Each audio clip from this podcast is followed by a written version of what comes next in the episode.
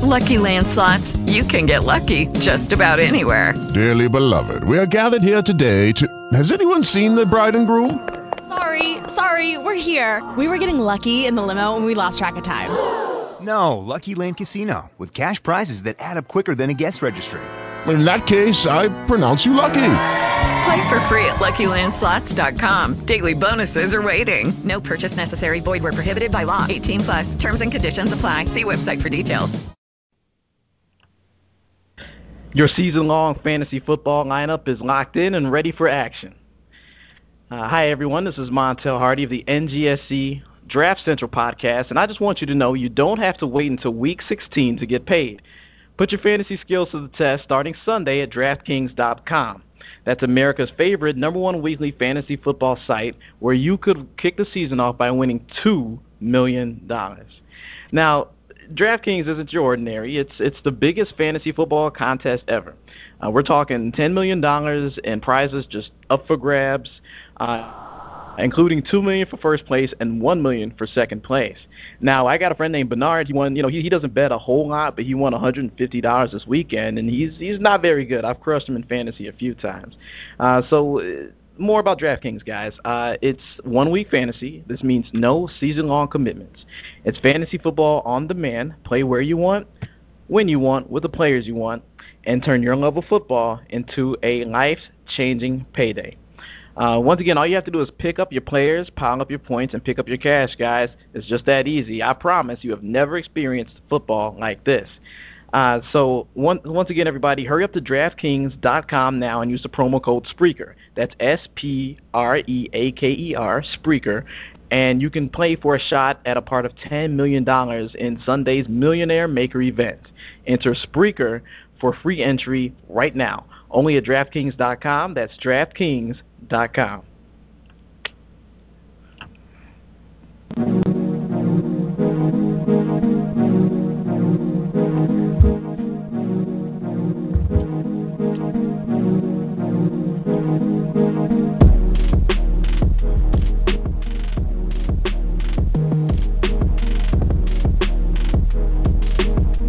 it's that time, Montel. Another day, another dollar, my friend, which means time oh, to do another yes. killer podcast. All right, I'm your host, time. Joshua Zimmer, joined by Mr. Montel Hardy, as you can hear. And thank you for tuning in to the latest edition of the NGSC Football Podcast, where it has nothing to do with baseball, basketball, hockey, soccer. All about the true American pastime, football.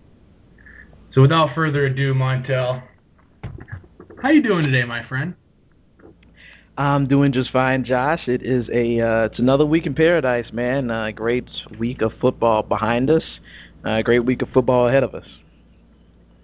Oh gosh, I, that's an understatement with the football we have coming up. Um, you know, just just to highlight a little bit of it before we um, get into our reviews. If you are a Pac-12 fan, boy, is this weekend going to be fun for you, and we'll get into that in a minute. I don't want to get ahead of myself, but going back to our review, Montel, we had some pretty damn good games this weekend. Um, most notably, you could talk about would be, uh, in my opinion, Ole Miss Alabama. That was probably the best Oh, game of the weekend. Maybe Yes, even was. BYU UCLA. And it came down to a last second play again, Mhm. but my boy Myles Jack was there to pick it off. Um, Yeah, and you know it's. Uh, I mean, I'm sure we'll get to that story in a second, but this was a great week of college football uh, for the Big 12, for the SEC. We saw a lot of things. Uh, personally, uh, one of the images, one of the things that probably won't leave me would be that pass in that Ole Miss game. Uh, the quarterback, the the, the new one, he, he drops back, uh, he fires blindly. The ball's tipped, caught by the receiver. They run it in for the touchdown. Uh, that was I was just about to tweet out that might have been the dumbest decision I've ever seen. Uh, but it, it was a touchdown, Josh. I mean, it was tipped, it was caught. Uh, I, I think the moments like that would make college football so great. So, uh, with Ole Miss beating Alabama, uh, with the uh, issues Alabama now has, even though their defense is up to snuff, it looks like offensively they're having some uh, some leadership issues at quarterback. Is it Cooper Bateman? Is it Jacob Coker? Josh? Uh, I, I'm in.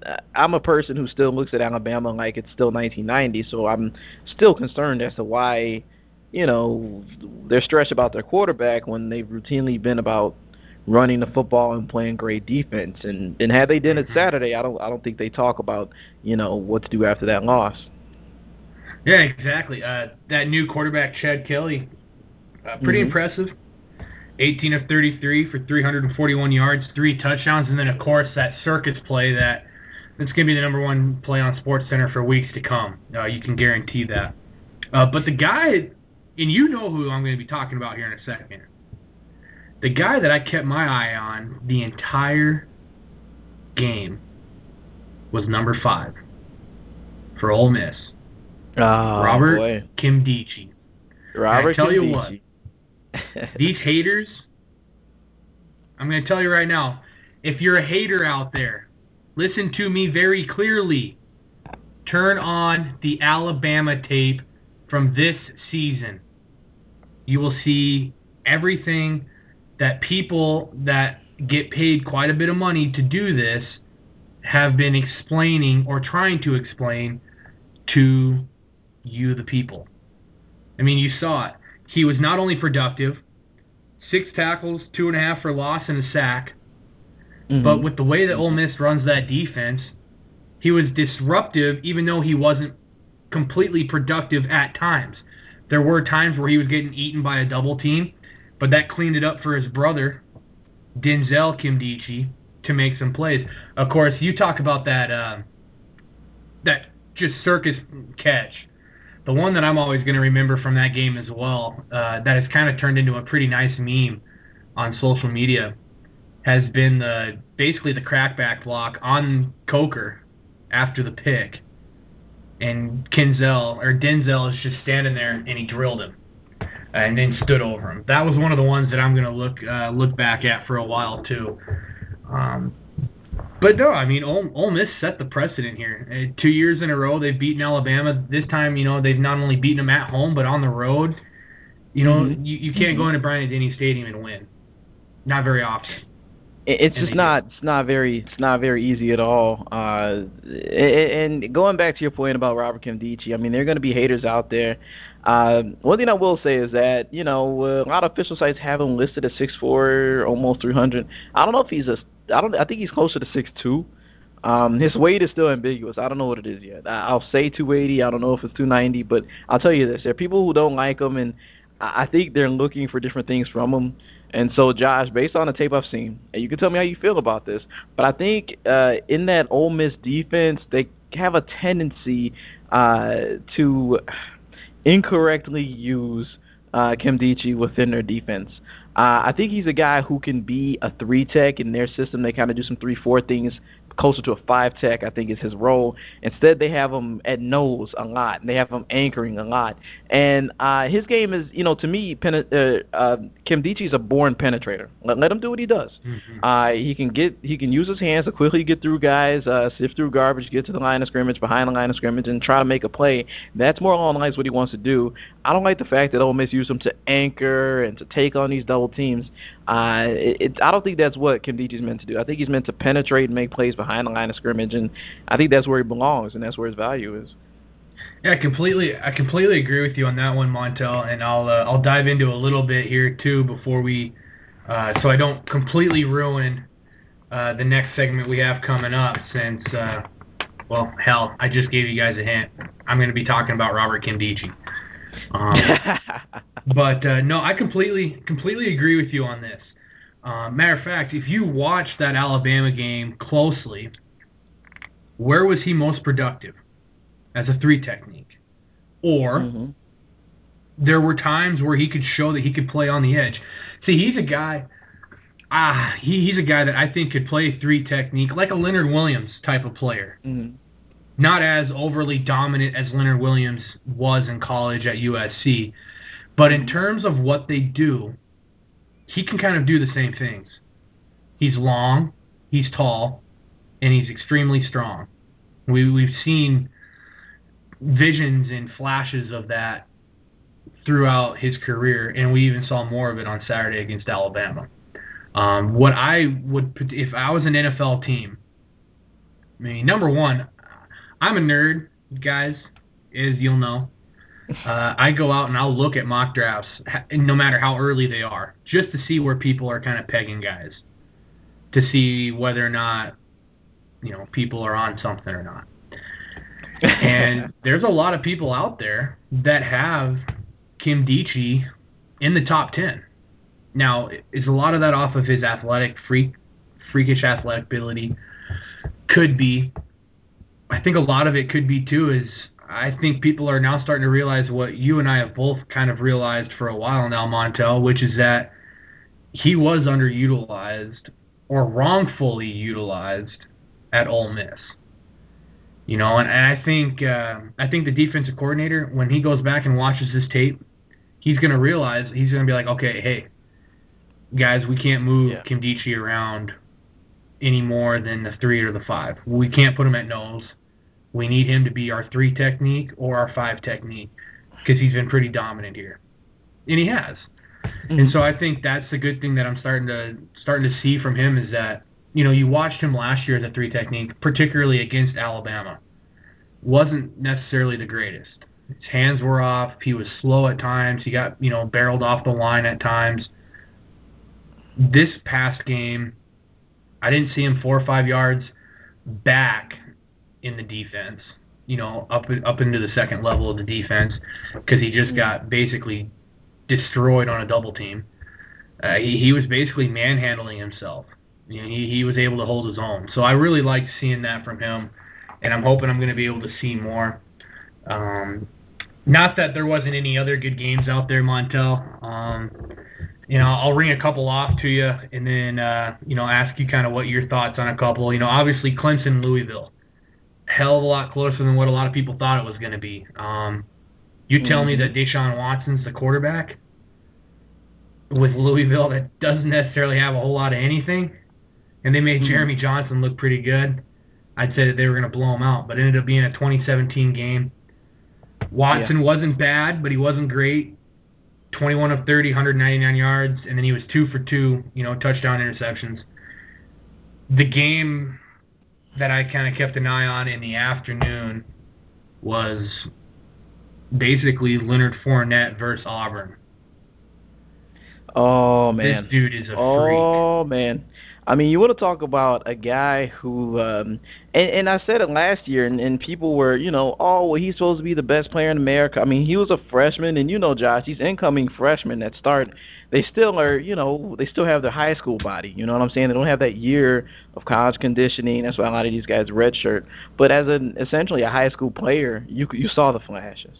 And this year, as a true sophomore, with a year of the conditioning, a year of the diet, all that, uh, dramatic strides you see a guy who can take off on you speed wise and is powerful uh, to the point of uh, well, I mean, I don't even have to describe it. I mean, you, you saw the Clemson, you saw the the Auburn tape. There's a guy who tried to dive and tackle him. He just shrugged and kind of just just just you know he just bounced right off. You know, like you throw a rock at a car. Like that was kind of what you got. So uh, Fournette's going to be extremely interesting to watch, and he's uh, one of two sophomore running backs I really like. Uh, Justin Jackson, uh, I think he's a running back over at Northwestern. He's a little younger, not quite the same freakish talent, but extremely productive.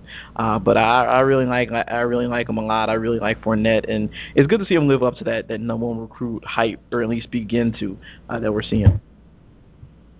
Yeah, you know exactly. Like I kind of agreed the same way. Um, you know, another person you can kind of say that about could be oh, you Josh, know Derrick you went Henry a little quiet there. Uh, oh wait, never mind. I turned my volume down. Go ahead, buddy. I was say I think uh, I was say I think some of that you know to an extent you could say would be uh, Derrick Henry. I think you could say that about him to an extent. Um, you've really seen a jump from last year to this year with him. Um, and people who played mm-hmm. college football will understand that the more that your body is used to the you know to the rigors and to the schedule of the off season workouts, or the in-season training and how to properly, you know, take care of yourself in a sense, you're going to feel a hell of a lot better. And so while yep. Fournette has looked awesome, and, and real quick, a lot of people said that Fournette kind of disappointed last year. As a freshman, he did run for a thousand yards in the SEC. And it's one of the better seasons an LSU running back has had in quite some time. You know, and they've had some pretty decent running backs over the last couple years. So mm-hmm. very good. So so Fournette has done his due. Maybe the reason why people think that is because he's absolutely killing it right now, and it's so early in the season. You know that could be it too. But going back to Henry, you know you, you saw it a lot last year with him. A lot of people, Montel, what were the one thing that people were saying about him last year? They were saying that he looked almost exactly like a bigger, faster, Trent, a little bit more agile. Oh, Brandon Trent uh, Jacobs, right? Yeah. Oh, Trent Richardson. And, and, yep, and Brandon, Brandon, Jacobs. Jacobs. Yeah, Brandon Jacobs as well. Yeah. You know, I saw, I heard the Trent Richardson yeah. one and I heard the Brandon Jacobs one. This year, he looks a little bit more of Brandon Jacobs than he did Trent Richardson. Now that doesn't necessarily say a whole lot, but you know he he's showing that he has that burst, and that's the biggest thing with him is he has the speed to run away from people. He he has shown it in every game this season. So I'm going to be keeping an eye on him throughout the season too. Uh, you know, he still he still got off a little bit. You know, against Ole Miss's defense, had 127 yards and you know and a rushing touchdown. Um, one last game I want to touch with you too.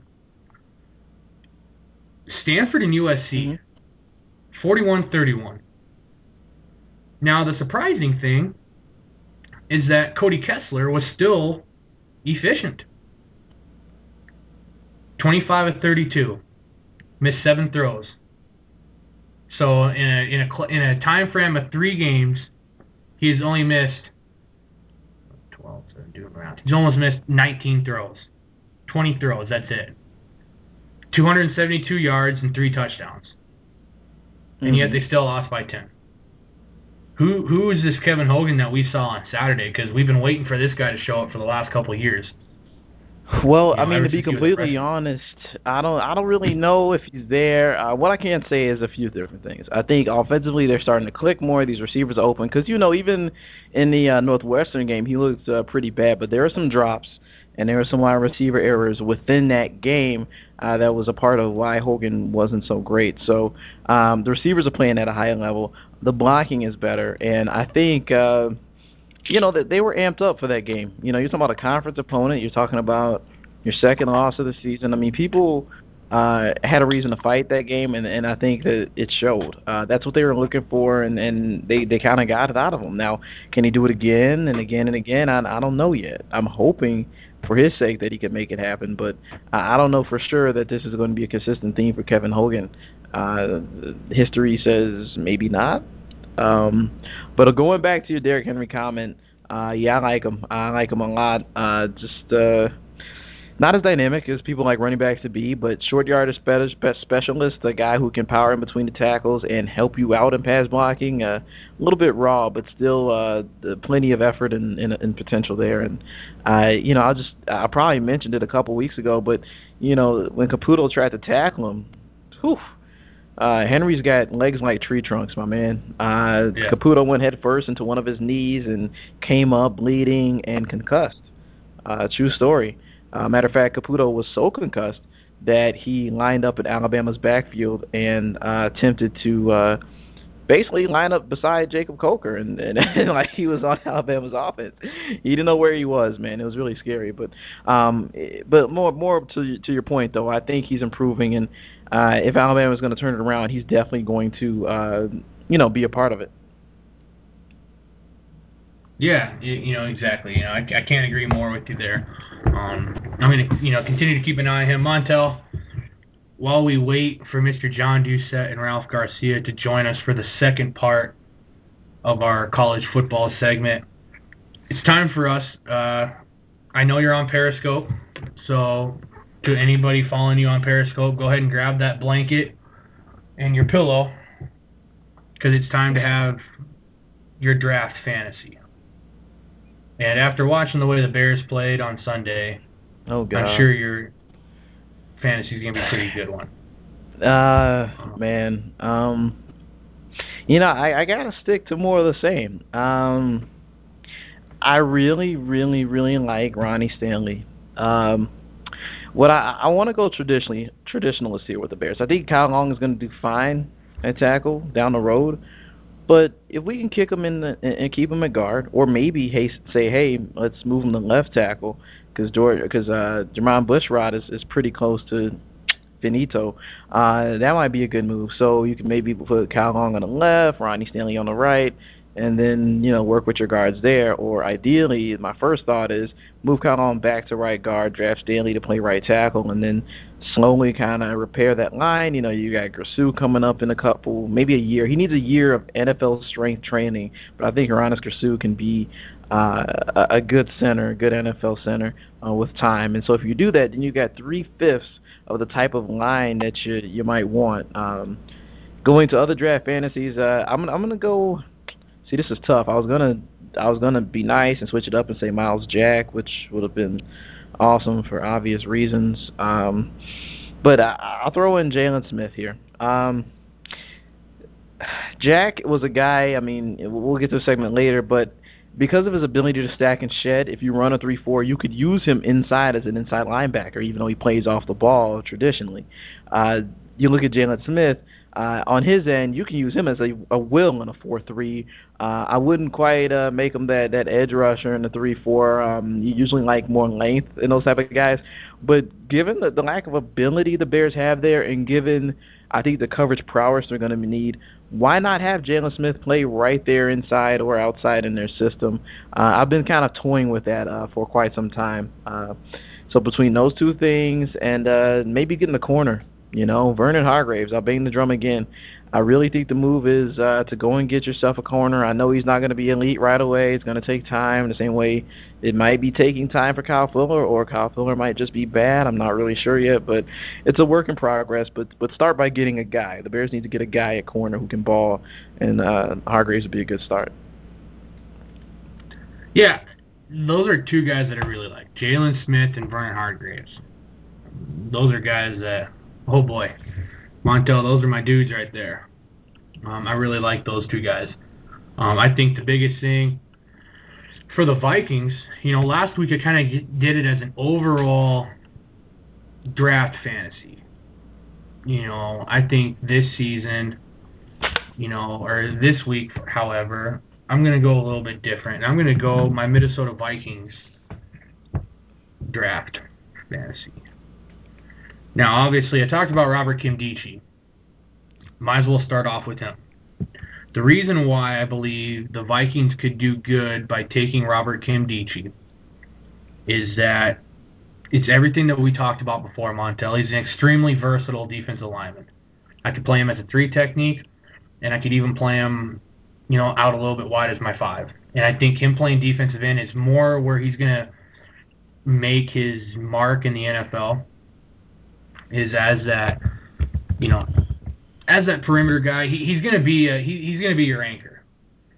You know, he, he's not to be the guy. Uh, you know, he's not to be an elite pass rusher of some sort, at least early on. But he's to be able to anchor the edge, which is what we need. Now, interior wise, you have Linval Joseph and you have Sharrif Floyd. Joseph has been okay in the, in the year and a half that he's been there. You know, this is supposed to be year two in Zimmer's scheme. It's supposed to be more comfortable and look better. He looked good in training camp and some of the preseason snaps he's taken, but after that he hasn't really looked the part. Now, mm-hmm. a guy that I really like is Sheldon Day. I love Sheldon Day. And I'll even I'll even steal yours even though I know it probably isn't going to be there because I know the Bears are the Vikings again this year, even okay. if it's two spots ahead. Yeah. Uh, but I like Jaylon Smith here too. I would have exact I would have copied you and said Myles Jack, but I think Jaylon Smith is going to be that type of linebacker that the Vikings can use. Um, obviously, the Vikings played 80% of their snaps in nickel this past weekend. They're going to want to be able to move Eric Kendricks out to the will, which is what they drafted him to be, take over for Chad Greenway. You can put Jaylon Smith in the middle, or you know, hell, even Myles Jack. you know, in a year or two, how about that line, linebacking core? Anthony Barr, Jaylon Smith in the middle, and then Eric Kendricks. And then you, you talk about a front front four that's already pretty decent. You know, so those are the two guys that I like. Uh, one last guy that I really like, and I'm going to throw him in here just because I like. It'll be a pair again. If the Vikings do decide to go receiver, there's a lot of guys saying that they're going to go receiver. If they do, I'm really hoping we're in we're in play for Laquon Treadwell. Um, Randy Moss type size body, and even Randy Moss type catch radius. Big, fast, physical you know, why not give Teddy a legitimate target? You know, he's a Cordarrelle Patterson, but can actually run run routes. Um, but if the Vikings d- decide to go defense on this, I think they have, and they feel comfortable with their front seven. They have to address the secondary. Now they already drafted a corner in Trae Waynes. You're going to allow him to develop, but safeties, they still need help at safety. Harrison Smith can't do it on his own. Jalen Ramsey is my guy. I really like Jalen Ramsey, and I think he's. And you're committed solid. to taking him, moving him to safety. Jalen Ramsey. Yeah, moving him back to safety. Excuse me. I think moving Some him people back like to him safety would be the best play. Like uh, my Bears, for instance, will take him. They'll they'll just take him, and he could really be plugged in anywhere. you know, but um, yeah, some people are strongly considering taking this guy. And this isn't my thing, but some some people are taking him and, and kind of just keeping him at corner. Personally, I just want to take him at safety and and let him roam the field. You know, I don't want to tie a guy like that down the corner. So I hear you. Exactly. Exactly, and that's why I was thinking the same. Exa- I was thinking the same exact thing, Montel. Look, this kid's been a two-time All-American as a safety at Florida State. Led their team in interceptions, and that's with two corners that were drafted in the top 100. Mhm. You get a guy like that, you can allow Harrison Smith to play down on the line in those pressure packages. You have a true center fielder. You have a true free safety. And, and a ball hawk safety at that. Like a Jairus Byrd. I think Jairus Byrd is kind of his player comparison in terms of their range because they have range and they have ball skills. And before Jairus Byrd had all those back injuries, he was a ball hawk and nobody wanted to throw against Buffalo. So I, you know, so that, that's my fan. You know, those are my fantasies. Um, but Montel, we we reached the halfway point of the first hour um, here on the football weekly podcast show for NGSC Sports and NGSC Sports Radio. As always, I'm still your host, Joshua Zimmer, joined by Montel Hardy. Um, What we got coming up in the it to you second for a half, quick NGSC Sports break, and then when we come back, we will talk uh, our Heisman top five, and then by that time we'll be joined by John Doucette and Ralph Garcia to talk some Boston College football. All right. Everyone, I'm Montel Hardy, and this is an NGSC Sports News Break. Just a reminder, you can listen in at ngscsports.com.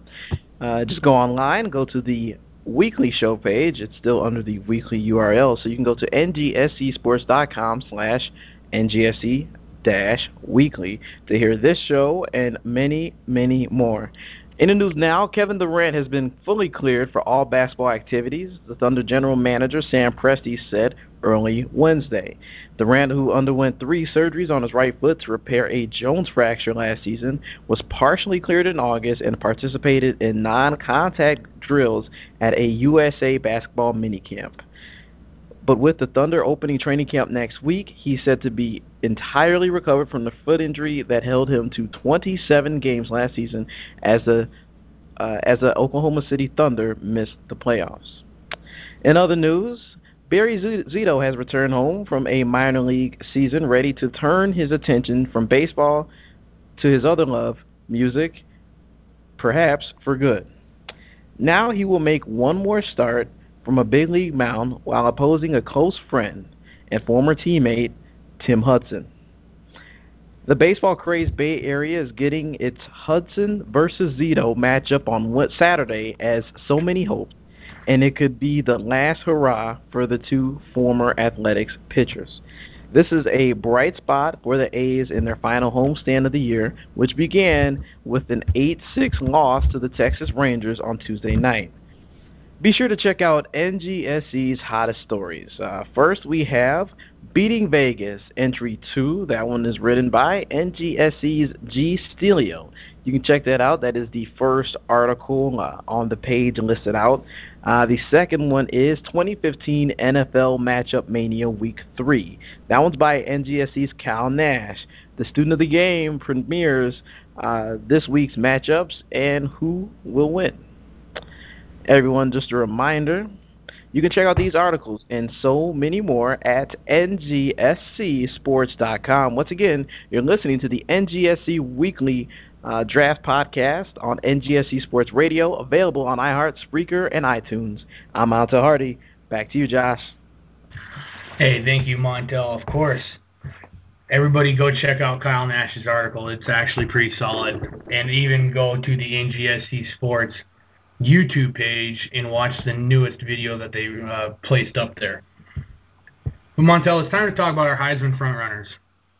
Obviously, it's a little early, it's a little premature, but why not? It's good to have a good conversation. Um, I might as well start off the list. Here's my top five. All right, okay. I got Trevone Boykin at number one, the quarterback out of TCU, and rightfully so. Number two is Leonard Fournette Nick Chubb, running back out of Georgia. Zeke Elliott from Ohio State. And number five, Jared Goff, quarterback from Cal. But I got two sleepers. These sleepers are guys who aren't necessarily going to win it, but guys who are going to be pushing hardcore for some votes late in the season. Myles Garrett, the defensive end from Texas A&M, the true sophomore, and Josh Rosen, the quarterback from UCLA. Montel, that's my five. Obviously, it's a little early to talk about it, but you know what? Everybody's out there already. They already got the Heisman voting open to the public. So you got to throw it out there. Um, but we are now being joined by Mr. John Doucette and Ralphio Garcia. Gentlemen, how you doing this evening? Well, you were talking about Jared Goff, and I saw him play this past Saturday night against Texas. Very impressive performance by him, and I think that uh, in the Pac-12, everyone talks about Cody Kessler, but uh, this kid certainly deserves as much conversation as Kessler gets. Rightfully so. Rightfully so. And I think Montel can say the same thing about that. Um, I know he's a big Jared Goff fan. Yep. Uh, oh, yeah. I myself am getting there slowly but surely. John, um, he's he's so good. Uh, you're talking about clean is. footwork in the pocket, uh, some velocity down the field, adequate velocity. Uh, we're talking about uh, a guy who uh, makes intelligent decisions with the football first and foremost, and and he just uh, he, he's accurate, you know, and and you don't see it a lot. So I think he's going to get some pub down the road. He's one of my Heisman candidates. Uh, I'm not going to share my whole list here, but uh, Josh so disrespectfully didn't mention Nick Chubb in the Heisman candidacy list, and he should totally. Whoa, whoa, whoa, whoa! Yes, I did. So. He's my number three. Oh, you mentioned Chubb. Okay, I'm sorry, I missed it. Okay, well, Chubb Chubb's in the mix too. But uh, you know, enough about these guys. Uh, you know, welcome to the show, fellas. Good to have you. Hey, what's going on, gentlemen? How you doing? Doing good. We are doing good. Doing well, good. I guess this is John's turn. Go, do your yes, thing, sir. guys. Look, I I saw a great game Friday night. That's all I know. Yeah. That's what it looked like. It looked like it was a hell of a game from people who are like me who love watching defensive football. 14 nothing. Uh, John, what was Florida State doing defensively other than just legitimately dominating? You can't use that as an answer. That was shutting well, no, down. I don't, I don't. I really don't think they did all that much at all. I think Boston College's youth unfortunately came back to bite them. A young offensive line that wasn't ready for a prime time situation a a quarterback that also wasn't ready. They couldn't sustain drives. They couldn't make enough big plays to uh, to give themselves a chance to even get into the red zone. Never mind score. And then unfortunately they lose Darius Wade in the fourth quarter with a broken left ankle. And so now you've got uh, a quarterback issue that uh, is going to be played out in a competition that will take place during Saturday's game against Northern Illinois. John, you better be ready for a dogfight when you guys play Northern Illinois. Uh, well, I you know Ohio I State saw that sure performance wasn't. against Ohio State uh, on Saturday, and, and I admit uh, they uh, they played awfully well against the Buckeye team that I really don't think took them all that seriously. Exactly, and and I'm telling you, you can't sleepwalk through these games. Uh, you know, their coach Rod Carey has them fighting hard, and you know I see them play out here all the time. And uh, one one thing that's worth mentioning is that they have a very mature offensive and defensive front. So the difference between them and other teams are actually uh, being elite at the skills, some skill positions, but uh, their line can go to war uh, with a lot of people. Matter of fact, Ohio State, I think Urban Meyer said they they felt they felt like they were playing a Big Ten team, and uh, so that's it's worth mentioning. You guys are in, in for a little bit of a battle, John. No, I, I, I tend to agree, and I and I think the battle becomes a bit more of a concern based on the fact that uh, you now have two quarterbacks that are going to be battling for a a starting position during this game. Uh, Jeff Smith and Troy Flutie are going to get the opportunity. Both of them are going to have individual packages that'll be designed to their skill set, and uh, you know, Coach Addazio is just going to let these guys battle it out during an actual game to determine who becomes the guy that is the next quarterback of this team for the rest of the year. Hey, hey, John, Yep. got a question for you. You know that during the college football season, well, any football season, we're talking college football now, that, you know, there are those games, those games they call trap games. And when you come off a game like Northern Illinois just came off of so close yet so far, but that's got to do a whole lot for a football team like that. And what it does for Northern Illinois now playing Boston College and the possibility that this could be one of those games that, well, you know, can ruin a season early. Well, look, I've said all along that Boston College, if they wanted to go to a bowl game, had to be three and one by the end of September. So that means Mhm. they need to win this game if they want to get the seven wins that they need to get to to be able to be bowl eligible, and they have to get seven wins because their first two games were against FCS opponents. So this is one that they really do have to have, and it's it's unfortunate that now they're going to have to uh, try and figure out a different way to pull it off. But uh, they need to win this game if they have any inclination of being a bowl eligible team. That's all I got for John. Look, I think BC's defense, by the way, played awfully well in this game. Two guys in particular, Harold Landry, who ended up being the ACC Defensive Player of the Week, 11 tackles, one and a half sacks for the game, and linebacker Steven Daniels, who had seven uh, tackles for the game. Those two guys really led a BC defense that did an outstanding job of holding what I think a lot of people would think is a high-powered Florida State offense to 217 total yards and only 98 yards on the ground. I think they did a great job. They played their hearts out. It's just too bad that the offense could not uh, come through with uh, a play that uh, could have potentially changed that and turned that game around. Yeah, that team uh, really fought defensively. I mean, you said it, and, that's why I told you that you were in store for a gym because they had some issues, uh, basically, uh, you know, scoring. But on the defensive side, they were forcing turnovers, uh, forcing some incohesiveness. They had gotten Everett Golson into a little bit of a logjam offensively, and so uh, it, it's true. It, it was a great game to watch, and and and they fought so hard. You know, it's it's it really the interesting part of that game is that Golson on that first drive was terrific. He was five of five, took that team down the field. They scored right off the bat. I mean, it looked like it was going to be a long night for BC, but all of a sudden, you know, the Eagles made those defensive adjustments and they uh, they executed them well on the field. And the next thing you know, you've got a seven nothing game starting the fourth quarter, which is exactly where Addazio and BC wanted that game to be. They had a chance to win. Unfortunately, Jon Hilliman fumbles the football, and that turns out to be the the second score of the game on the uh, uh, the scoop and return by Ramsey. But um, you know, Boston College was right where they wanted to be when that fourth quarter started. Yeah. Yeah, exactly, John. And so you talk about, you know, those Huskies. I know Montel's gonna really get excited about this one. You know, you talk about those Huskies coming to town. Uh, offensively, What do you think is going to be the focus this week? Well, I, I think Boston College is going to try and take the. I I just think Boston College is going to try and take the running of the game away from Northern Illinois. I think they're going to try and dominate the line of scrimmage as best they can, and uh, try and play the field position game. I mean, that was the other part of the game with Florida State that was very interesting. It became a field position game based on both punters from both teams uh, being able to pin each other's offense deep in their own territory. I think if Boston College can do that again against Northern Illinois, I think it'll give them opportunities to take advantage. But I do think the BC front seven is something that Northern Illinois has to be concerned about because right now they're playing as well as they can play. And that's exactly what I wanted to, to bring that up to you. Uh, you're going against the quarterback in Drew Hare, 64 of 95, 798 yards and six touchdowns so far this season. Do you think there's going to be a little bit more of an emphasis on getting home in their pressure packages in that game? Oh, I think they're going to uh, to try and put as much pressure on Hare as they possibly can.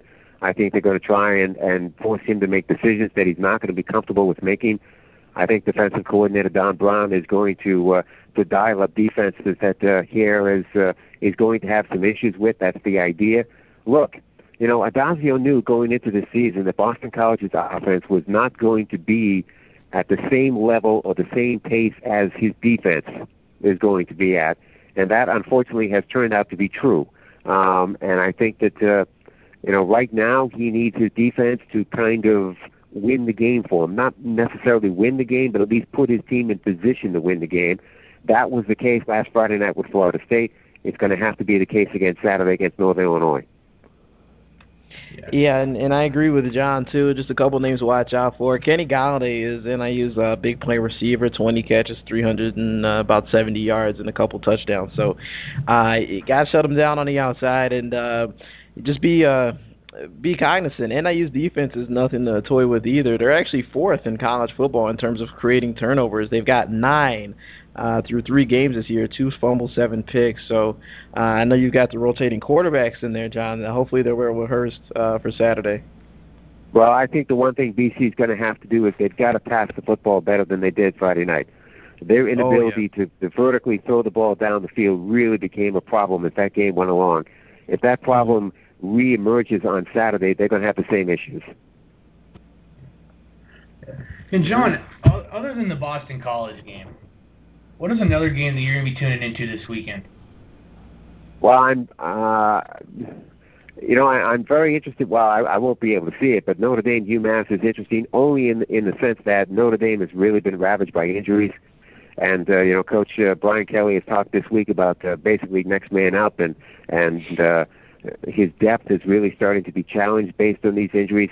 Uh, they played very well against Georgia Tech last Saturday. I was surprised at that. I thought Tech would give them more of a game than they did, uh, but. Uh, you know, Notre Dame seems to be rising to the challenge. This is one of those classic trap games because next week, you know, Notre Dame goes to Clemson to play a football team that uh, is very, very good and and is certainly going to be in the middle of the ACC mix when all is said and done. So, um, I think that uh, we'll we'll get a chance to see what kind of focus Notre Dame possesses and uh, just uh, how good the depth of this team is because it's starting to be tested. Yeah, and, and real quick, John, I, I know I'm not supposed to be doing this for giving you guys a break a rule here, but this is an extreme circumstance. Uh, when you talk about things that are going to happen on Saturday, uh, we could very well see Barry Zito on the mound for the last time, facing off against former teammate Tim Hudson. John, I, I, I know you I know you're going to tune in for that too. I, I know you're ready for this game. Look, I am very surprised that the Oakland A's did this to begin with. Um, and and look, I understand that Barry Zito was a draft pick of theirs, and he certainly had quite a run during the early stages of his career with the Oakland A's. And they've decided to allow him the opportunity to um, to go out in an A's uniform, which is all nice and all. Uh, you know, Barry Zito had a, a very good career, especially with the A's. His career with the Giants didn't quite pan out the way it did. He signed that big contract with them. It didn't work out the way everybody had hoped, despite the fact that Zito, in a small way, did help the Giants win a world championship. But uh, yeah, it'd be nice to see you know Barry Zito go out the way he wanted to, and and the Oakland A's provided him with that chance. It's very rare, especially in Major League Baseball, for teams to allow players who started in their organizations who may have gone on to greener pastures uh, to come back to the original organization that they started with and finish their career, which is what the A's have allowing Barry Zito to do. Absolutely. Absolutely. Thanks. Well, John, Um, I knew thank we you very much as that. always.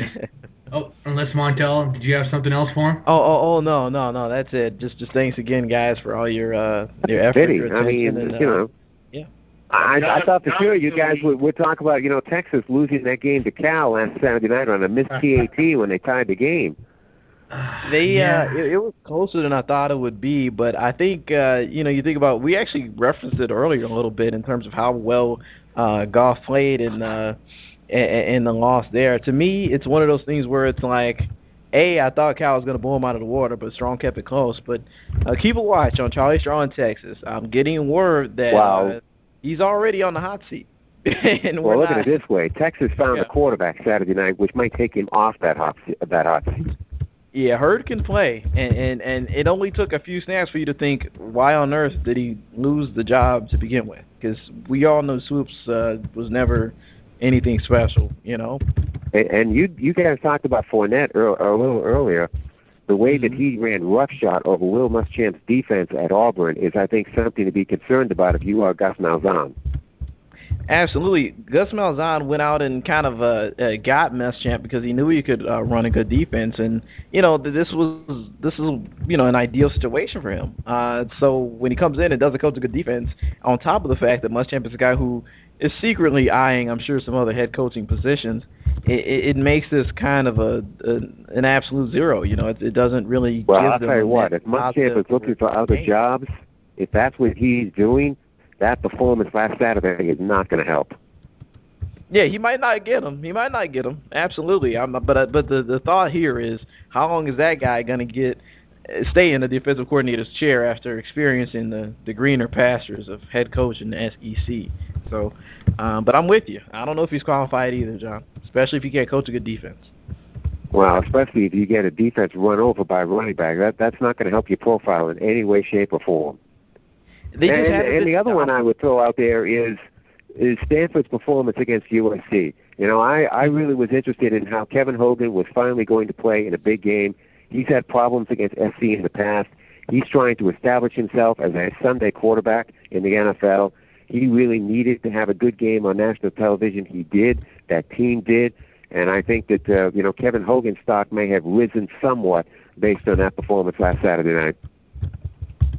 Yeah, and, and I agree, and and that was one of those games that was interesting. Me and Josh touched on this a little bit earlier. Uh, Kevin Hogan reached back and had a special game that night. That was, uh, you know, per his metrics, it was a special game, and and against USC and against Cody Kessler, they really got up for this game, and that's what you see. Stanford likes to play USC, and they usually bring out the best in each other. And uh, this this year, this this past week was absolutely no different. All right, now we can let Johnson mouth in on this. I can now leave. well, John, it's, All right, it's been John, great, all buddy. you have to do is hang up the phone, and we'll still be here. All righty, sir, I will. Have a great one, Alrighty, John. John. Hey, as always, Good to see you, John. thanks for tuning in, and thanks for coming All right, on see you next us. week. Appreciate it. Yes, sir. See you next week. So, all right, and that was John Doucette, our Boston College football analyst, giving us a little bit of the rundown on Boston College football.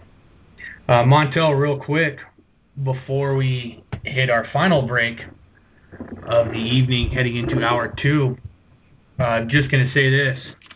Uh, for football fans out there, I'm telling you, if you're looking for a good college football game to watch this weekend, you might want to try and find some passwords to the Pac 12 network. Here's the three games you need to keep an eye on. You got UCLA at Arizona. Obviously, Josh Rosen going against that Arizona defense that is supposed to have the return of Scooby Wright, the star inside linebacker who has missed the last couple games due to a knee injury. And I also want to see how Josh Rosen plays against that defense. Then you'll have Utah and Oregon. Devontae Booker versus that Oregon front seven. Uh, if you watch that Michigan State game, they're able to run it on him pretty efficiently. But I also want to see how Vernon Adams plays against that Utah pass defense. uh, and see if he can have himself another great game. And then another game that you have to keep an eye on, just because I want to see if it's going to continue to happen, is the dominant play of Cody Kessler and the fact that he has been so efficient with the football going up against that vaunting Maroon Monsoon is what they call that Arizona State defense down in Tempe at Sun Devil Stadium. Uh, can Arizona State first force turnovers on them? If they do, it could be the, the game-changing factor. Uh, well, the question is, can they can uh, or can they to begin with? Uh, can they do it? I, I don't know if they will. I, I know that their defense is pretty good. Uh, they uh, they held the last opponent to a reasonable amount of yardage, but to me, it's going to be about turnovers. Can they create them? And this is an offense that simply doesn't really give up the ball. So uh, I'll be watching for that too. Uh, as you know, uh, another big Pac-12 matchup is Utah versus Oregon. Uh, I think that's going to be extremely important to see how uh, you know, uh, how uh, Oregon's quarterback uh, Adams uh, basically responds to you know his previous week's performance. Uh, Utah's on the upswing, uh, so I think both these teams are going to go at it at the Autzen Zoo, and this will be a fun game to watch as well. Uh, looking forward to some other I, games this week. I got a game. I got a oh, game. you got a game? When, when, go ahead. Oh yeah, let's yeah, hear no, it. no, keep keep keep going. But I, I, I'll take a game when it's my turn. I got a game. Okay, give me give me. All right, I'll take one more crack at it and I'll say in the Big 12, TCU is going to play Texas Tech. Uh, Josh, you know I love my Big 12 football, and uh, TCU put 80 points on Texas Tech last time they played, and the game wasn't nearly close. And TCU is even better this year, and and and so is Texas Tech. But I really want to see if uh, if Tech can you know it, turn this into a game. I think with the type of high-powered offense that uh, Texas Tech has with uh, uh, Mahomes at quarterback, they can compete, but they have to at least try to defend. Last year was an awful display of defense. Ralph, you said you got a game.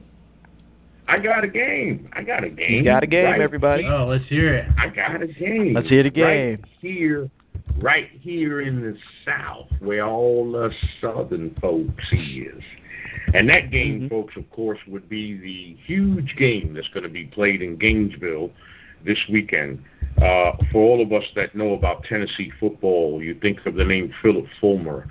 And for the first 20 years that I was in Tennessee, once I moved here, Tennessee football was the closest thing to God in this state. And this is a team that always found itself in the top 10, top 5, playing in big bowl games, playing for national championships, finally winning a national championship. But those days have been long gone since the days of Phillip Fulmer being gone. And of course, Tennessee had to go through the fiasco that was Lane Kiffin, and some guy named Dooley came to hang out here for a couple of years, and I don't want to say anything further about that. Of course, Butch Jones then comes here, and he's changed the, the landscape at Tennessee, the feeling at Tennessee, the faith in Tennessee, the belief in the, from the fans, from the alumni, from the team. He, he's changed everything about it. The only thing is, you can rah-rah it all you want. There comes a point where you have to start winning those games. It was put on one of the uh, local stations here. One of the guys said it very well when he said, Butch Jones has got to make has got to have how do I say make his team understand that it's time to start playing like Goliath and not David. Now people would say, but David won. That's not the point here. The point here is to play like Goliath with the belief that it's time. It's been 10 years, a run of 10 consecutive wins for Florida against Tennessee. During those 10 years, the Volunteers have run for just over 500 yards total in those 10 years. Folks, that's a little over 50 yards a game. That's not going to cut it. This is the Florida defense that's pretty stout this year. Their offense, of course, there's still questions as far as the quarterback and the system. They do have the skilled players at receiver, but Tennessee finds itself in a position that for the first time in years, they know that they have the players on the offensive front, the defensive front, the skilled players at wide receiver. They have Jalen Hurd in the backfield. You've got a kid that's 240 pounds with a little bit of speed. And more importantly, Joshua Dobbs, who gained national attention last year with what he brought to the Tennessee offense and the excitement he brought back to Tennessee and Knoxville. But again, here's a kid who's going to have to understand. I believe it was 13 of 31 against Oklahoma. That's not going to cut it against Florida. He's going to have to be more effective in the passing game. But more importantly, Dobbs is going to have to run the football. He's going to have to use, you know, that moment, that read option, and know when he's done pretty good at that. But you see, there's still a lot to learn for Dobbs when it comes to the passing game, for him being more efficient, making better decisions. And this is so huge right now because this is the third year for Butch Jones. It comes a point in time in a coach's career, a coach's tenure in a school where you have to ask, did we make the right move? If there is a time for the volunteers and this state of Tennessee, and I'm telling you, boys, this state is buzzing like crazy because this is Florida. I mean, this is this is a team that is despised, and vice versa. And is so huge right now for Butch Jones and this program to win this game because to lose it, we know, Josh, you as a football player, know to lose this game. It's not just to lose this game, but the possibility of losing momentum for the rest of the season and hopefully not this tenure because it's so important. So obviously being down here in SEC country, we'll be paying big attention to Florida hosting Tennessee and see if uh, you know they can finally make the push. Last year it was 10-9. It was 9 nothing in the fourth quarter, and Tennessee found a way. This time it's time to find a way to win. So that's the huge one for me down here, boys. Yeah, exactly, and that's gonna be. Thanks for bringing that up. That's a probably the one SEC game that people should be tuning into this week. Uh, Montel, with that being said, uh, we're getting ready to spill in over to the second hour. So I will throw it over to you for a read from our sponsors and a quick NGSC Sports update. And when we come back, we will still be joined by the CEO of the company, Mr. Ralph Garcia, and we will talk some NFL football and some of the injury news around the league. So, Montel, without further ado, it's on to you, my friend. Uh, thanks, Josh. Thanks. Um, let me see here. Hello, everyone. It's Montel Hardy of the NGSC Draft Central podcast here. Just letting you know your season long fantasy football lineup is locked in and ready to go. But you don't have to wait until week 16 to get paid. Put your fantasy skills to the test starting Sunday at DraftKings.com, America's favorite one week fantasy football site where you could kick the season off by winning $2 million. Uh, once again, DraftKings is uh, the biggest fantasy football contest ever. $10 million in prizes up for grabs, 2 million for first place, and 1 million for second. It's the biggest fantasy football contest ever. Uh, you got to look at it. We have one week fantasy football available, uh, no season long commitments, and it's fantasy football on demand, guys. So play where you want, when you want, with the players you want. Now, it's not, you know, like some of the other leagues uh, where you're tied down for the entire season. Just pick your players, pile up the points, and pick up your cash, and it's just that simple. I promise you've never experienced football like this. A good friend of mine by the name of Bernard doesn't like to spend a lot of money on the site. He still came away with nearly $200 in winnings uh, in just one week uh, at DraftKings. So, uh, everyone, this isn't fantasy as usual. This is DraftKings. Welcome to the big time. So, hurry to DraftKings.com and use promo code Spreaker. S P R E A K E R to play for free for a shot at a part of $10 million on Sunday's Millionaire Maker event. Enter Spreaker for free entry now, only at DraftKings.com. Once again, that's DraftKings.com. And we're entering an NGSC sports news break. Uh, everyone, I'm Montel Hardy here with you. And uh, just a reminder, you can listen in at ngscsports.com. You can listen to this show and many, many more on the weekly show page. Just go to ngscsports.com, go to the show tab, click the weekly, and you'll have all our shows right there at your fingertips. Uh, moving on, and in the news now, Kevin Durant has been fully cleared for all basketball activities. Thunder General Manager Sam Presti said early Wednesday. Durant underwent three surgeries on his right foot to repair a Jones fracture last season and was partially cleared in August uh, to participate in non-contact drills at a USA basketball minicamp. Uh, but with the Thunder opening training camp next week, he's said to be entirely recovered from the foot injury that held him to just 27 games last season as the Thunder missed the playoffs. In other news, Barry Zito has returned home from a minor league season and will make one more start from a big league mound while opposing close friend and former teammate Tim Hudson. Baseball craze Bay Area is getting its Hudson versus Zito matchup on Saturday as so many hoped, and it could be the last hurrah for the two former Athletics pitchers. This is a bright spot for the A's in their final homestand this year, which began with an 8-6 loss to the Texas Rangers Tuesday night. Uh, a little shout out to everyone. Be sure to check out NGSC's hottest stories. Uh, in the news now is Beating Vegas, entry 2. That one is by G. Stelio of NGSCSports.com. He's a football writer. He does a great job with some of these articles. Uh, G's a very, very knowledgeable football mind. And while we're on the topic, I'll go ahead and uh, show off Josh's article. Yeah, that's right. Josh Zimmer, our own Josh Zimmer from the show itself, has written Vikings Film Room, Blitz Game.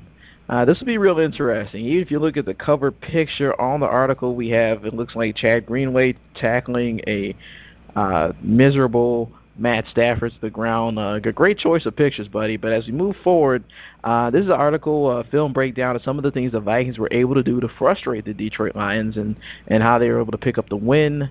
Uh, just a little reminder to everyone out there, you can look at these articles and so many more at ngscsports.com. Once again, you're listening to the NGSC Weekly Flagship Show on NGSC Sports Radio, available on iHeart, Spreaker, and iTunes. I'm Montel Hardy. Back to you, Josh.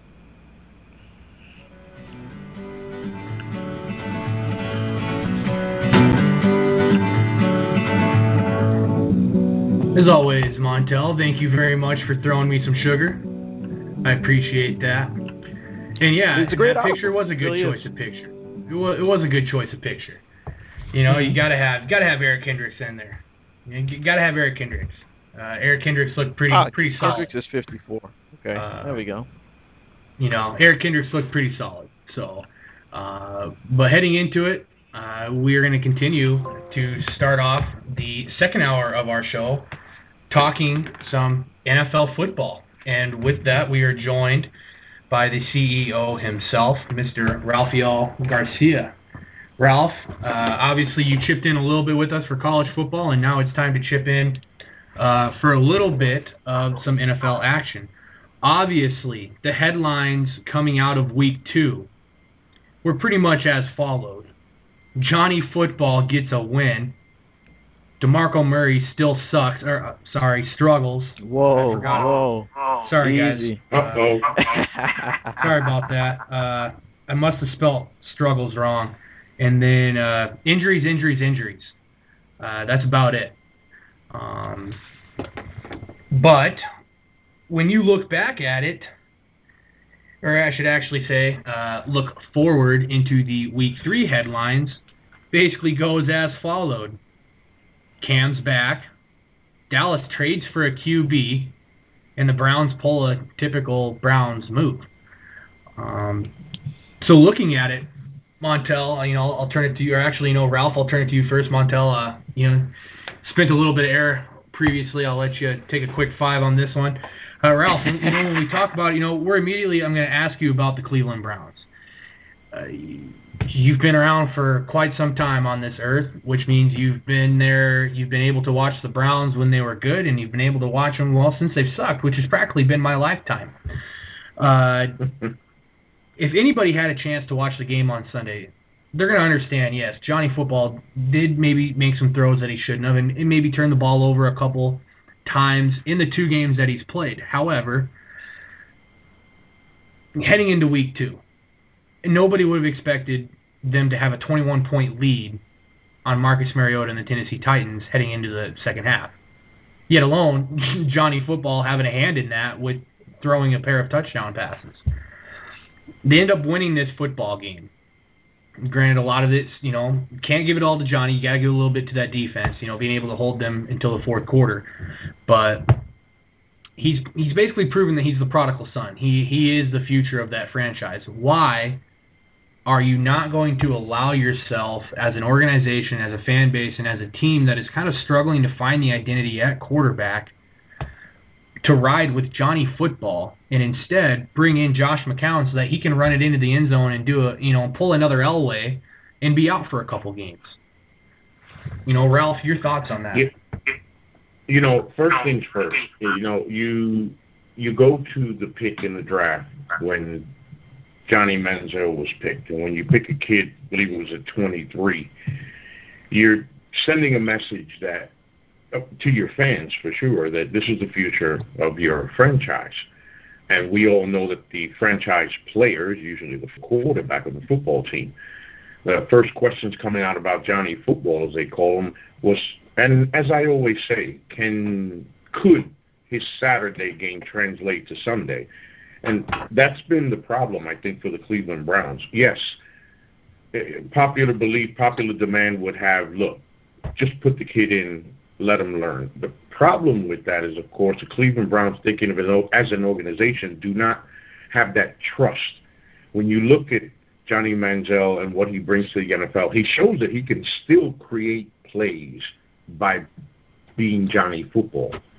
But when you look at his game, I mean, folks, somebody please tell me where the read progression is. Somebody tell me how effective he is at scanning the field and knowing what's going on. It's his reaction time is so fast coming out of that huddle, out of that snap. Once that first read is gone, maybe the second, this kid is thinking about staying alive and moving around. He just doesn't have the grasp of NFL football and how to run that offense just yet. And the Cleveland Browns can't trust that. We all want to see him, but it, the Browns obviously, and I feel the same way. He's just not ready for the long haul. Yeah, you know, and, and the biggest thing with that, you know, I agree with that, uh, you know, to an extent. You know, the thing that I like is that, yeah, you know, he, he's running around. You you kind of said it best you know, to where, you know, after his first and second reads are gone, he's kind of running around for his life. Well, the thing that I like about this is that he's running around for his life with his eyes downfield. He's not scanning the, you know, he he's not looking for running lanes. He's he's actually trying to play quarterback, and and so this is something that, you know, this is something that I like, you know, and I think that it's going to be better for this team in the long run is if they they just allow it to happen. You know, if if you allow it to happen and you just ride with them, you're going to be okay. You know, there there's going to be no I mean no problems with this. You know, so that's the biggest problem I think is that this Cleveland Browns organization has is I think that even within the coaching staff, they're torn. I, th- I think the coaching staffs are torn as to just who to start. Um, but Montel, you you my friend, uh, we were having such a great show, and then I, I slip up on one word, and you immediately get pissed and don't talk anymore. Uh, I accidentally said Demarco sucks. Um, yeah, I've been over here fuming. No, I'm just kidding. I don't, I don't, I don't really care. I'm not much of a, a, a Eagles I, I fan. Mean, I didn't mean to. I promise. Well, no. I, I like, half, no. like half promise that I didn't mean to. Um, but getting into this, number one, I got to ask, do you think DeMarco Murray is really second guessing his decision to go to Philadelphia? Because it has well, not been. Mm-hmm. And you could say, I would be willing to bet, uh, if I were a betting man, uh, and maybe we could call DraftKings about this and set this up. But if I was a betting man, I would say that the majority of the reason that he is struggling is because of the fact that he just flat out doesn't have the offensive line that he does in Dallas. I mean, he doesn't have the the Great Wall of Dallas 2.0 in Philadelphia. He has a bunch of you know, necessary nobodies. I mean, they got rid of Evan Mathis. Yeah, they got a right tackle in, in Lane Johnson, who was a first round pick. But after that. Jason Peters is not playing like a, a top end tackle that he normally is. You know, they got was I think one or two rookies or first year guys on that offensive line, and they don't have necessarily any quarterback play. So, do you think he's kind of you know scratching his head or even kicking himself as to why he didn't stay in Dallas? Mm, it depends on what his goals and his motives are. Like, if he didn't care about the fact that the Cowboys essentially tried to run him into the ground last year, then I can tell you, you know, no. I mean, he, he or no, yes. I mean, he'd probably want to be back in Dallas right now, getting 250 plus carries and getting, you know, uh, uh you know, some lumps and some bruises. Because with Tony Romo injured, uh, he could be getting lots and lots of touches for uh, the rest of the year, or at least until Romo comes back. Uh, but I'm of the thinking that he is more intelligent, more of a businessman, uh, wants to get the ball a lot, but doesn't want to get you know quite the type of workload he had in Dallas, and he wants to be used in an efficient that in, in a system that's efficient and can be you know that can win. So uh, personally, I don't think he he regrets it at all because. Uh, this type of scenario gives him the chance to not just uh, be productive, but also to be used in rotation alongside uh, uh, Ryan Mathews. And I, and I think their quarterback play is going to get better. Um, in that first game, uh, you know, Philly struggled against uh, before they played the Cowboys. They played was it the Giants? It, it was I can't quite say who it was, but they were they were really good and it was pretty solid. So uh, that, that's the way I put it. Is that this is one of those things where uh, it's all about what you want. And I think DeMarco Murray wants to be in Philadelphia, but he won't. He realized though that Sam Bradford is not Tony Romo, but but he'll, still be good though. I mean, it's compelling with what you said. It truly is. Uh, but I, me, I mean, we all play fantasy. Uh, it's no lie. All of us play fantasy football, and we're struggling as to basically come to grips as to why he left. I, I can't find the motives as to why he left. Uh, there, in my opinion, I don't see a, a motive of leaving a Dallas, a perennial playoff team, a team that, I mean, hell, you led the league in rushing last year with that offensive line, and you actually were able to stay healthy doing it. And then all of a sudden, boom, you you bounce. So was it? It had to either, in my opinion, it had to be either the money, or it had to be kind of along the things that you said. Maybe he had a different motive, or there was something in house that he didn't like. Uh, but but those were the headlines. Uh, you know, the other ones that we talked about. You know, obviously we're not going to talk about the Vikes because they got a win, but they looked crappy doing it. Uh, we're not going to talk about the Bears because they got a loss and they looked crappy doing oh, it. Oh man, I thought we were going to talk uh, about the Bears. But the biggest thing like, is that I like oh. talking the Bears with Montel. oh God, do we? Mon- Montel, I guess I guess that means Montel, we do. Tell me a story about the Bears. Okay, well, once upon a time, the Bears stopped playing defense. The end, Ralph. The end. There is no more. you know, like I, I don't know what else to say. Uh, one thing I can tell you is from what I've seen from the tape, which I was so graciously able to uh, find and work out through, you know, my friendship with good buddy helped me out. But any, anyways, uh, Bears tape uh, Sunday. A lot of people rip on Shea McClellin because he's not very good, which I totally understand. Uh, but Christian Jones is no good either. So when you have a 3-4 with two inside linebackers that are not penetrating, not shedding blocks, that are not sh- really making plays, then you got some issues. Uh, when you think about a 3-4 system, another aspect of that is the push up front. The defensive line has to be very good. You think about your nose and your five techs. One of those guys has to demand double teams, down in, down out. Once you do that, you can free up one-on-ones outside for your edge rushers and whoever else to win. Um, I think the biggest thing here is I think the Bears need to solidify what they have up front. Eddie Goldman played very good in week two, despite the fact that the defense as a whole didn't play well. To me, get rid of Jarvis Jenkins. He has no no room. We don't have no room on our defensive line for him. Move him. He's a slower, you know, one tech nose guy. We don't need him.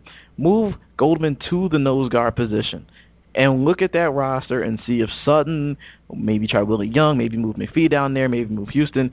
Do what you can to find yourself a, a penetrating five tech who's who's able to kind of make some plays. But stop trying to play these guys out of position just because they're big and good. I know you want your best 11 on the field, but when you're not on, but when you don't have a very good team to begin with, it's uh, it, it's tough. It's tough. Yeah, well, is it going to get any better this week? You got Seattle 0 and 2 coming in. Uh, Kam Chancellor yeah. is back, and I figured I figured the Seahawks are I don't know kind of pissed right now. Well, yeah, no, they they definitely are, definitely. Oh, uh, but I was just gonna drop in there. One thing I didn't want was for the Bears to have to travel to Seattle to play a a ticked off Seahawks team that is 0-2, and now we have all that, and plus they got Chancellor back. So I, you know, I, the line is 14 and a half points. That's where the Bears are at. They're a 14 and a half point underdog. So that that tells you. That tells you where But go ahead, Josh. You know, and going off of what you said, Montel, uh, you know, real quick, and even what you said too, Ralph. Uh, not only are the Seattle Seahawks pissed, but there's a particular player who is pissed about his role, and that's Jimmy Graham. And as you can see, they're they're going to be. I mean, you're you're going to be pissed about that role. Uh, you're, you're a perennial tight end, and then all of a sudden, boom, you know, you get traded to the Seattle Seahawks, and you you know your role has drastically de- declined. You're not getting as many catches as you as you normally have. You are definitely not the number one view in the red zone uh, as the target, which you should be. Uh, I, you know, the thing is that they need to find a, an easy balance for this offense. You know, you, you've watched it, Montel. I've had a chance to go back and watch a couple of the tape, thanks to uh, the NFL being so glorious and allowing fans to, you know, watch NFL Game Rewind and even allowing some of us analysts to get a chance to get into the game they don't have the rhythm that they did in 2014 for the 2014 season. Uh, it's actually quite sporadic, and so it's going to be very interesting to see how they play it against the sea, you know against the Chicago Bears. You watch the Seahawks when they played the St. Louis Rams. Everybody thought that game was going to be a wash, uh, no matter how good that St. Louis Rams defense was. And then all of a sudden, boom, uh, we're talking about a game that went to overtime and basically was a fourth and one away from keeping that game alive, which, you know, we talked about it last week. They're not very good friends with, you know, fourth and one or, you know, short line situations. Um, you can just go back to the Super Bowl and, and watch that. Um, but Ralph, I can't have Montel outdo me since he since he talked about the uh, you know a little bit of those Chicago Bears. You know, I'll, I'll give you a little bit on my Minnesota Vikings. Uh, I'm on Periscope Live right now, by the way. So if you guys want to tune in, just uh, click on the NGSC Sports Draft Central Twitter page and be able to follow us. Uh, and you'll be able to watch us live and, and see my face or see Montel's face. Uh, but the biggest thing with the Vikings is that number one, Adrian Peterson, you got to hold on to the damn ball. Uh, three fumbles. Yeah, you have four in two games. Uh, I mean, you haven't had four fumbles in, in quite some time. I mean, granted, last year you didn't play 13 games, so maybe there's a little bit of rust there. But you have four fumbles in two games. Uh, you got lucky with one of them coming on the goal line because the Lions lined up in the neutral zone. Uh, just the luck of the draw. And then you didn't even get a chance to get the touchdown after you helped drive them down the field. So, Adrian, go back to your old ways of 2013 football and hold that ball high and tight. You know, take a page out of Tiki Barber. Uh, you're you're not going to fumble the football. We, we we can't have you on the field if you're fumbling the football. So that's the biggest thing offensively. Uh, other than that, you know, they moved the ball very well. The offensive line actually played pretty impressive considering the way they played against the San Francisco uh, um, you know 49ers. Montelli, you can even say that as well. It was pretty much atrocious. Poor Teddy. Um, surprised he didn't, you know, come out with a lacerated spleen or, you know, broken ribs uh, with some of the hits that he was taking. Uh, defensively, much better against the run defense. Maybe, maybe my article that I wrote, Vikings Film Room, the first one I talked about their struggles, maybe that got into the Vikings uh, coaching room, and they were able to kind of realize that, hey, in order to win a football game, we kind of have to play strong on the play side. Uh, they only had 38 rushing, you know, 38 rushing yards. Granted, they gave up 285 passing yards, uh, but much better from a run defense standpoint. That's the Minnesota front seven that we've been waiting to see, that we expected to see uh, with all the hype surrounding them come training camp. Uh, the only problem that I had with the Vikings defense, quite quite frankly, was the fact that they weren't finishing on their pressure packages. Uh, Montel, we, we talk about this all the time. Ralph, we've talked about it with you all the time too. The biggest thing is that Zimmer is so unique with his double A gap pressures. Uh, the way that he can disguise his schemes, but yet also bring everybody to the line of scrimmage, make it look like you're going to play a true, you know, uh, single high safety, which sometimes most people read that as cover three or you know fire zone if you're going to run a blitz, and then be able to pull certain you know per, uh, certain players out into coverage and then you know have people blitz from position that you wouldn't necessarily think. Uh, they were able to get hits on Stafford. We saw it all game long. He was actually, you know, in my opinion, there's a couple of good shots where they showed him it looked like he was crying, which he probably could have been, you know, after getting taking that lick from Eric Kendricks uh, early in the game. Uh, but they just weren't finishing. They only had one sack. That's two sacks in two games. Uh, not very good for a team that people expected to be one of the, the best teams in the league in terms of being able to create pressure and create turnovers. They did get an interception. Uh, another tall task of, in front of them this weekend uh, with the San Diego Chargers. Another high octane passing offense. You know, you got Philip Rivers, who when he's on, he's on. When he's average, uh, he, or when he's off, he, he's still pretty good. Um, Vikings defense is going to have to show up. Uh, they're going to have to get home. Uh, this is the offensive line matchup that you would like uh, in these pressure type situations. Um, but I'm I'm kind of torn because Montel, we, we go back, you know, rewind to, to February. Uh, I had a serious man crush on Melvin Gordon. Uh, I loved this kid as a running back. The whole Adrian Peterson situation with us not knowing whether he was going to play or not, uh, I wanted Melvin Gordon in purple. Uh, unfortunately, he's wearing Charger blue. So it's going to be interesting to see how he continues to develop in his rookie year. Uh, Ameer Abdullah is, you know, quite frankly, stealing the, you know, stealing his uh, spotlight right now. Um, so hopefully he can have a big game against this Vikings defense. Um, both for my fantasy team and, and you know, and for scouts out there like who who've kind of enjoyed him because we're we're really hoping that he can you know uh, break through.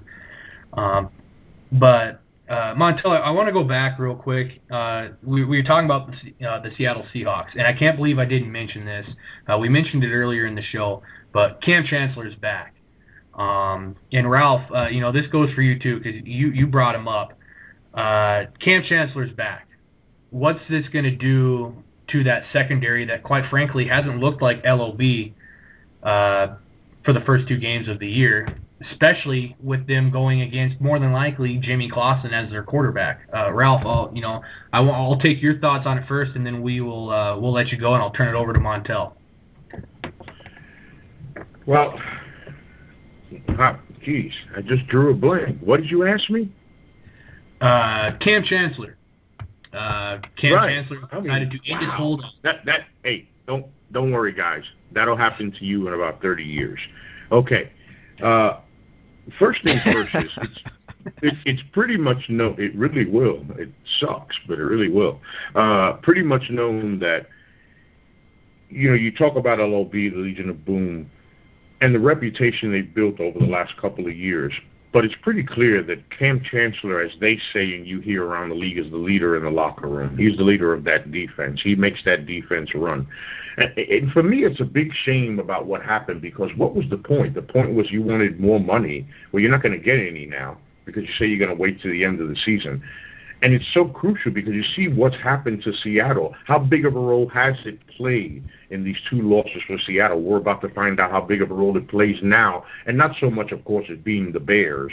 We can joke all we want. But the point is, you find yourself a team won the Super Bowl two years ago, played in the Super Bowl, just missed winning a second consecutive, trying to become the first team since the Buffalo Bills to make it to more than two attempting to get to their third straight Super Bowl. The odds right now at 0 and 2 are stacked against them. Statistically, there have been teams that have come back from 0 2 and not many and played in a Super Bowl, much less won a Super Bowl. And it's going to be an uphill climb right now. But at least for the Seattle defense and for those who love fantasy football and those who pick the Seattle defense in fantasy football, I, I think you get that leader back. You get that toughness back. Of course, Sherman can go back to his position. You know, it's hard when you have a guy who's so strong at his position. You have to get guys to fill in. So that puts Seattle back to what they're now. It's going to take a minute because I don't think the Kam's just going to come right in and just start boom, boom, boom, and just start playing.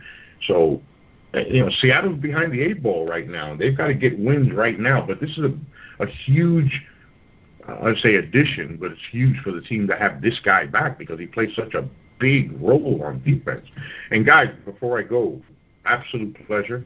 uh, to be on the show. Everybody, of course, this uh, Draft Central podcast is great. Thank you for listening, everybody. Keep following us, of course, uh, Twitter handle at NGSC Sports. Uh, I was figuratively held at gunpoint by our number two, our Chief Operating Officer, Kyle Nash, who forced me to create my own Twitter handle and uh, my own personal one because I was being a bad boy and using the company one for personal. Not really, but okay.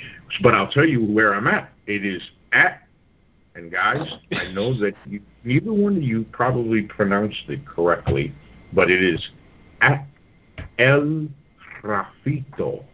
That's right. I'll say it again. At El Rafito 322. The story behind that, uh, of course, me being of Puerto Rican descent, uh, my family used to call me Rafito. They still do. The older ones, some of them call me Pito, P-I-T-O.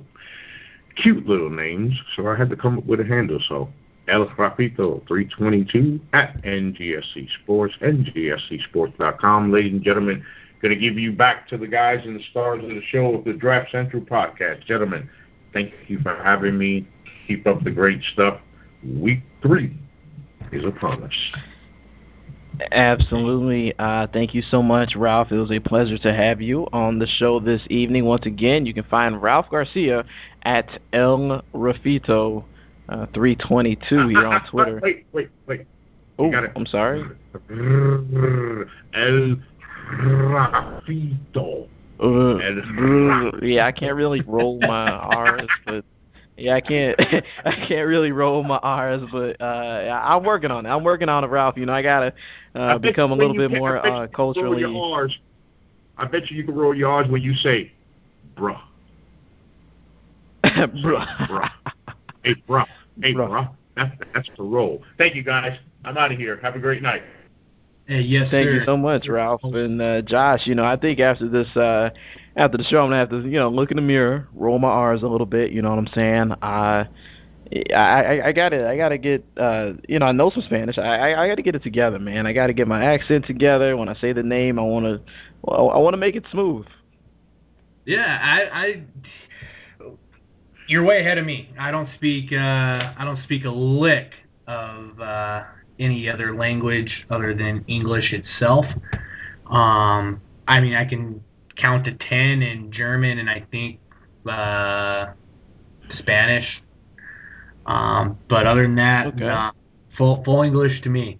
Uh but moving forward, uh continuing with this Montel, um you know, we, we had some pretty pretty good interaction so far uh, with this NFL work.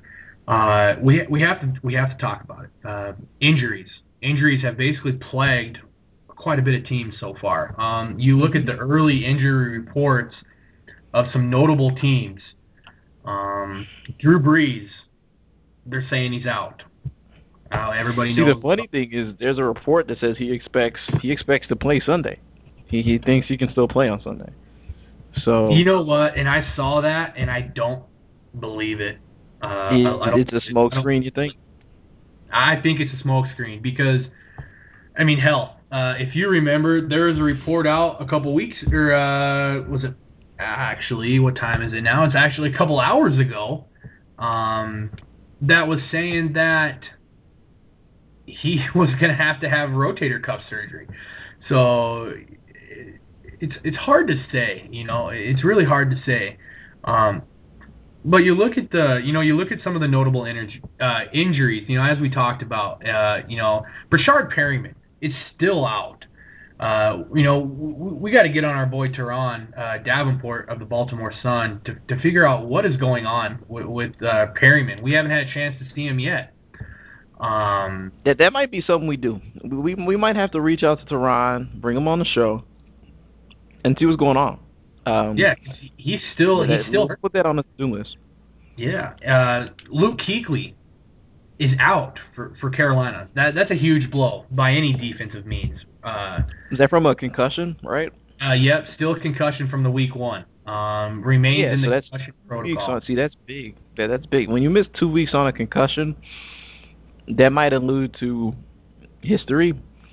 Yeah, Um, Well, and, and I don't and I don't think he's been I don't think he has any history of, of having a concussion so far uh, in the NFL. Ah, no reported history. No reported history. No, never know, dude. Never, never True. know. Tis I true. was, uh, I, I was outraged. You know, not to deviate too much. I was outraged last week, last Monday night when uh, Odell played. He took a big hit, went to the sidelines, waved off the chainers, came back into the game. You know, yeah, the and that, meteorologist is there for a reason. You know, you can't do that. you can't Yeah, just wave not- everyone off and say, "I not don't right, we'll talk yeah. about it." but yeah, go ahead. I, well, I completely agree with you on that one. Um, you know, it, it's bad. Um, you know, look at Eddie Lacy. Eddie Lacy's out. You know, and they're saying it could be for a couple weeks or so, um, which will be good because our former uh, Draft Central uh, featured prospect uh, John Crockett has been recently called up to the active 53-man roster. Uh, I found out that news earlier this afternoon. Um, so good for him. Hopefully he gets some carries. Uh, I'm hoping that Eddie Lacy stays out. Sorry for anybody who's listening to this or uh, you know watching us on Periscope that might be a Packers fan. Um, but I'm playing him this week in fantasy, uh, and I don't have very good running backs. Um, so I, I'd like my running backs there. Yeah. Uh, you know, you, but you, I mean, you just continue to, you know, you go down the list. I believe, uh, you know, believe Blake Bortles. You know, I'm scrolling through this right now, and I'm, you know, trying to find some of these teams uh, that I was looking up. But Blake Bortles is out. Uh, he was knocked He's out. Out. the, uh, he well, he was knocked out of the game. Uh, as of today, they still say that he's out. But the biggest one for me, you know, you talk about this. You know, we we were BSing about Demarco Murray and all the things that are going on in Philadelphia. But now look at it this way: Kiko Alonso's out. And that's a guy that they traded LeSean McCoy for, and then now Demarco Murray's out, and he's questionable with a hamstring. Um, the hits keep on coming for Philadelphia. Um, you know, you got Pittsburgh. They definitely do. Definitely do. Um, Pittsburgh. Who who is Pittsburgh missing? Well, Ryan Shazier is questionable. He didn't practice. Uh, But Mhm. this is a guy that they're not missing. This is a guy who's been suspended, who makes his return. Ah, I'm excited to watch Le'Veon Le'Veon Bell. Bell. I'm extremely excited to watch uh, Le'Veon Bell. I think uh, I, I think it's going to be pretty interesting to see uh, just where he interact, you know, where he where he develops in that offense. DeAngelo Williams has been playing well. Are they really going to, you know, take it away from him? Um, this is the more exciting one, Montel. I know you're going to be excited because you liked this guy coming out of the draft last year. Todd Gurley is expected to be a game time decision again this Sunday against the Steelers. But what they're saying is he's been a full participant in practice for the last two weeks. They said he could have went last week had he have been more comfortable uh, with the situation. So you, you might get your hopes. You might get your hopes. You might get a chance to see uh, see the running back who was the number one running back in in your uh, in your rankings for the longest time, and I believe Tevin Coleman Yeah. was too, uh, if my uh, memory serves me right. Yeah, Uh, from a from a metric standpoint, those were two of the more impressive running backs in this past year's draft class. Uh, I really liked Melvin Gordon, but from a metric standpoint, he didn't test uh, in the realm of someone that was uh, special. Uh, he tested in the realm of someone that was pretty good. Now his production was special, so we'll see where it goes in San Diego. I look forward to seeing what he can do there. But uh, Tevin Coleman's great. Uh, Todd Gurley is great. I think Todd Gurley. I mean, they say there's potential that when he plays, he'll be splitting time with Tre Mason. But the truth is, Tre won't be able to hold a candle to a healthy, uh, to a healthy Todd Gurley. Gurley is uh, at running back. Running back is one of the easiest transition positions to the NFL. Uh, if he's healthy, I think you're going to see a, a great running back, and and and San, St. Louis hasn't seen that in quite some time. So I, I'm looking forward to it. I think as soon as he's healthy enough, and I think if you're wondering if you're questionable, um, St. Louis still may have to play him because they're in a little bit of hot water after the loss uh, they they should have had in hand against the Redskins and and how they've gotten off to a start. Um, though they did beat Seattle, so one and one here. I think they they might want to play him if he's close. Uh, maybe just not give him a ton of uh, reps. Yeah. Yeah, uh, most definitely. Um, you know, uh, one of the things that we still need to, you know, need to kind of discuss um, is this little quarterback carousel that's going on in Dallas now. Uh, Dallas, if anybody does not know the news, we'll catch that up to you uh, real quick. Dallas trades for Matt Cassel, uh, who who I have who I tweeted out earlier today, has basically been kind of like uh, not necessarily a journeyman, but I mean he's he's kind of a quarterback whore. You know, he's been a quarterback all over the place. hasn't been hasn't been very good. I mean, he hasn't been very good. I mean, let's let's get that perfectly. Yeah, I was about clear. to say usually whores, and it, it, saying Matt Cassel is a quarterback whore is disrespectful to whores because whores are usually pretty good at what they do. so, well, yes, um, I, I, I, don't, I don't know, Josh. I think he's just. I mean, off. To- I mean, it, it's off topic a little bit. Yes, I know, uh, but. In, in the range in which we can use this, uh, obviously not promoting any anything uh, of such nature. Um, you know, he, he's kind of been, you know, good at being efficient. Uh, average. But yes, below average. he's been okay. he's been very good at being below average, which has kind of hurt, you know, the teams that he's played for. You know, you you prime example the, the, toppling point for this was the year in which the Baltimore Ravens played the Kansas City Chiefs in the playoffs. That season, great. He was great. He was such an efficient quarterback. He was Mark Sanchez of the AFC South. Very efficient. No butt fumble, you know, minus the butt fumble. You know, he, he was very efficient, moved the ball well. He had a hell of a running game with Knile Davis and Jamaal Charles that was also back in a time where receivers caught touchdown passes. Um, seems like forever ago in Kansas City. Oh my God, I know. It's been two years. I don't even think a receiver's caught one yet this season. Still, um, Travis Kelce has been the one catching all of them.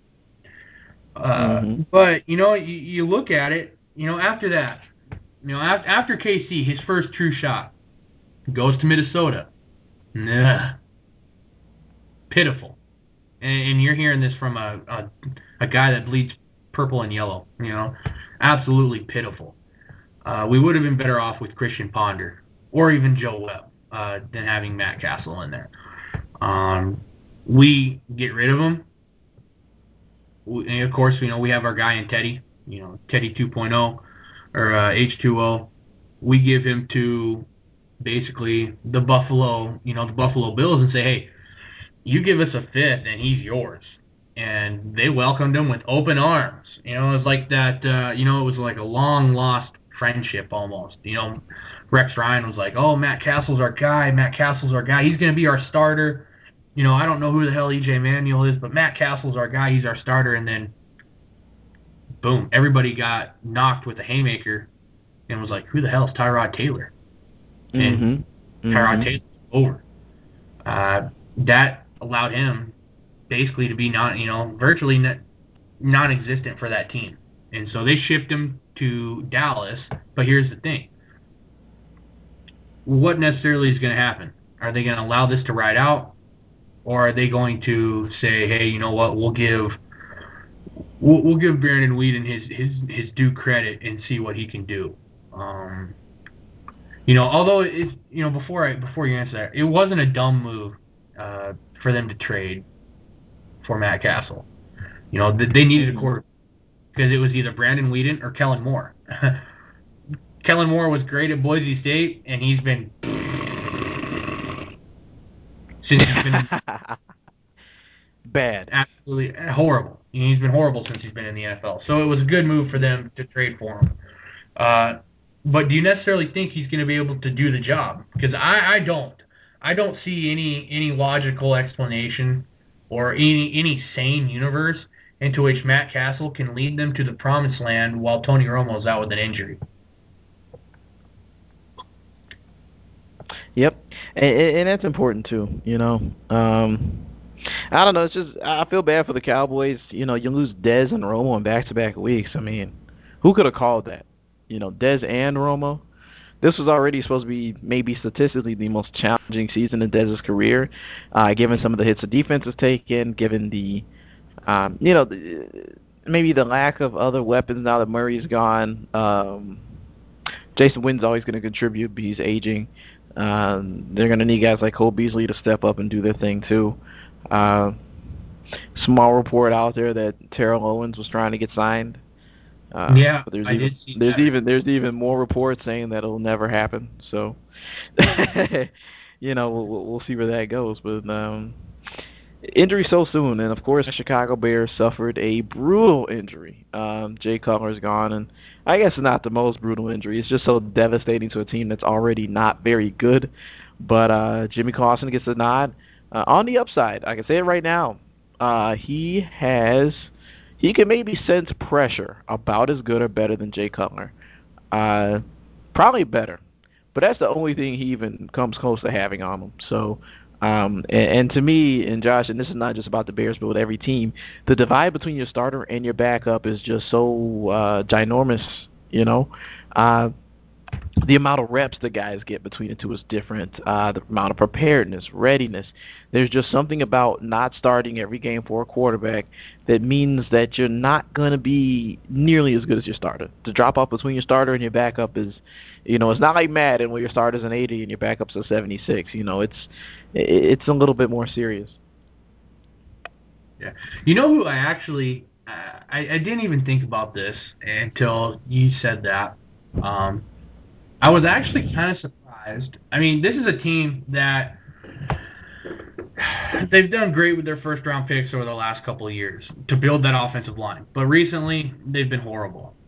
You know, you know they haven't really been able to, to find true talent. You know, Byron Jones seems like he could be the guy. You know, at corner for them. Um, but other than that, you know, they, they've spent it on building the offensive line. I was actually kind of surprised that they did not call the Denver Broncos to offer a first for Osweiler.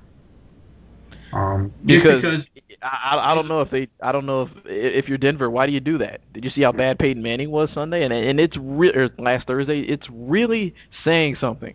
But Manning struck. I, I don't. Osweiler could get a call in a, in, in a week from now, two weeks from now. And I'm hoping so. You know, Montel, you you know me more better than anybody uh, that interacts with us uh, for football, and I'm very prideful of my Montana boys. And Brock is the Montana guy. Uh, he's basically right now in my generation the prodigal son for football players coming out of Montana. Everybody looks up to Brock. He's he's a great athlete. You know, he's a good friend. I want to see him get his opportunity, and I want to see him get his opportunity in Denver. And I truly do believe that the way Peyton Manning's been playing, he's going to get that shot in Denver this season. I mean, he played great in preseason. I don't know why we are, you know, dancing around the the thing of, oh, Peyton Manning's just a little rusty because he's not, you know, practicing or playing as much. You know, no, he's old, man. He's old. Let's give Brock a shot. The thing with Brock is that you got a great defense surrounding you, and he can I, I think the biggest thing with, with Peyton too is that he's been so good cerebral uh, as a cerebral assassin, but I don't think he's necessarily bought into this offensive game plan that Gary Kubiak is trying to push forward. I think Brock, a younger mind, a younger arm, most importantly, in a younger body, uh, you know, he's going to be able to take a little bit more shots. I, I think he'd be. I think he's going to be more well-rounded and more open to this because of the fact that, you know, hey, this is going to help me succeed. This is my first NFL start. I got to lean on the running game, which is what Gary Kubiak has been great for. I mean, you look at teams that he's been with. Uh, the running games have been very good. Even when he started out in tennis, you know, uh, with the Houston Texans, you know, they had Domanick Davis, and Domanick Davis was a pretty damn good uh, running back for them uh, with Derek Carr and you know Andre Johnson in, in that offense. Um, so I think that could potentially be one of the things that they do. But going back to Dallas, um, you know, I just I don't know. You know, I think that maybe you know even with Romo, you know, Romo is still relatively young as a quarterback. Uh, just because he, you know, he hasn't been taking the shots for as many years as he has, you know, compared to the other starters in the league that are around his age. But the thing with him is that he, he's softer than puppy poo. I mean, He's uh, he's had what? he broke his clavicle. He's had numerous back surgeries, and then he just re-broke his clavicle. Uh, that right there is the sign of number one, Mr. Romo. You need to drink some milk there, brother. Uh, you know, get get, uh, get some of that vital protein. And you know, get you some of these. You know, uh, you can't. You know, he, he's worth fifty some million dollars to that organization. Are you really gonna hope that you know enroll with the punches of him being hurt? Because we we talked about it. this was a playoff team before he got hurt. I mean, this was a team that I mean, hell, this was a team that a lot of teams were picking to probably win the Super Bowl, or at least be a Super Bowl contending team. You know, their, their defense isn't the greatest, but it has gotten better, and we'll we'll get to it in a, in a quick second because we got to wrap up here soon. Uh, th- this was offensively a playoff team. They were ready to dominate, and and we saw that in some of the ways that they were able to work. We saw it in the in the New York Giants game, the opening game on Sunday night. We saw what this offense could do if Tony Romo is at the reins. We don't have, you know, they don't have that anymore, and they don't have a defense. It's not like you know, Miami or Denver, you know, or even Seattle, where they can lean on their defense to expect them to win games. Uh, you cannot lean on the Dallas Cowboys defense and expect to win games. So I'm a little interested as to why they didn't go out to try to find more of a seasoned starter rather than an average NFL quarterback.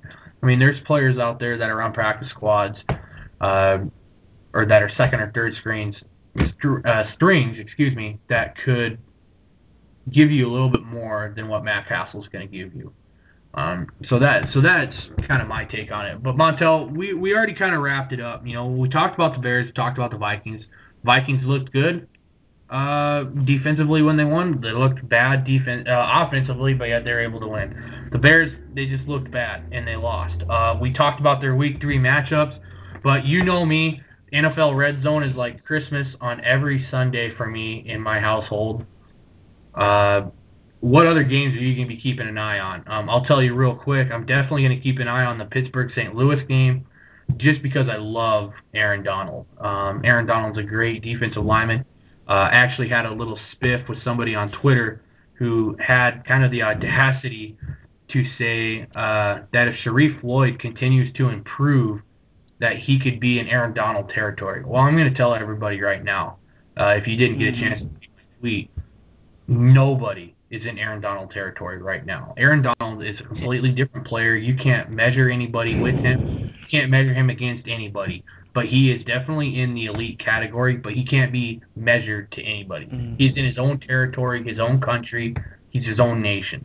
Aaron Donald is just that much of an animal. So that's why I want to watch this because I want to see, you know, he's going to be going against a decent interior offensive line uh, for Pittsburgh. I want to see how he's how he's going to be able to attack. Um, Buffalo, yeah, Miami. Sure. You know, Buffalo, and, Miami. And, and Donald's a special talent. I'm sorry to cut you. Donald's a special talent. He's someone I'm very interested as well. Uh, I was hoping my Bears would get him, but you know, because of regime change, maybe it you know wouldn't have worked out the way I would have hoped. But uh, a rare talent uh, at the three tech spot. Oh, extreme rare. Uh, extremely rare. Uh, another game I'm going to keep an eye on Buffalo Miami just because I have uh, you know Tyrod Taylor as my quarterback on fantasy. Sorry guys, I just didn't do very good drafting quarterbacks this year. Um, but so we're going to see how that goes. And Miami's defense hasn't been playing great either. Uh, this is not the defense we expected it to be uh, when they added Indomik and Sue, You know, the hundred million dollar defensive tackle. Uh, they've been average at best. I would be willing to say that Minnesota's defense has played better than them, and it's so far. And we saw how well they played Week One, which was bad, and we saw how well they played last week, which was average at best. You know, he gave up 300 yards total offense. Can't say he played good defensively. Um, but Miami's defense has been bad. You know, it's been extremely bad. Yeah, um, they need uh they need they need Cameron Wake uh, to come back in full force, and he uh I think he played a little bit, was very not effective, still not quite healthy. Uh, that'll that'll be interesting to see how he progresses from a week to week basis.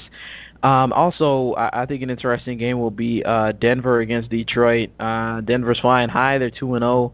Uh, they're playing a secondary that's not very good. Uh, they'll be inside the dome playing the Lions. Uh, can Manning do it again, go 3 and 0, and more importantly, can Detroit get the first win of the season? Detroit is a team I think a lot of people had high hopes for, but if they don't beat Denver, which you know is still possible, but if they don't beat Denver, they're looking at 0 and 3, and uh, I don't think that's a, a start anybody foresaw for them.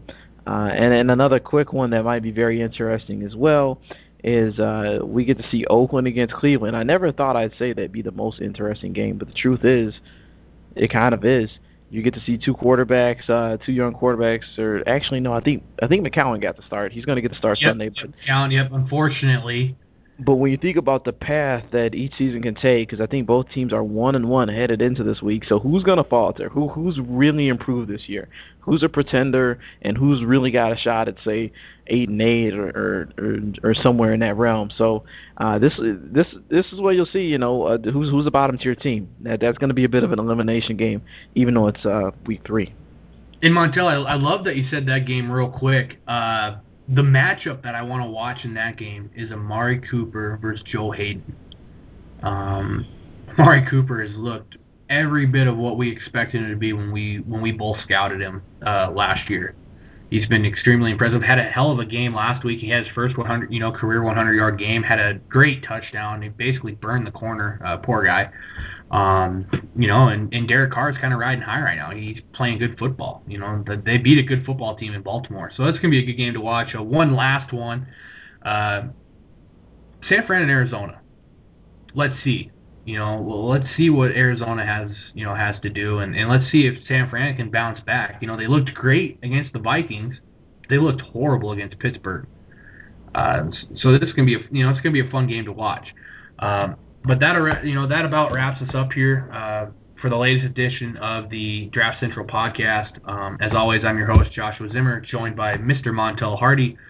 Um, Montel, it's always great to have you on, man. Uh, thank you every every time you uh, take time in your evening to talk football with me. Doesn't get great uh, to be on. Let's do it again next week. How's that sound?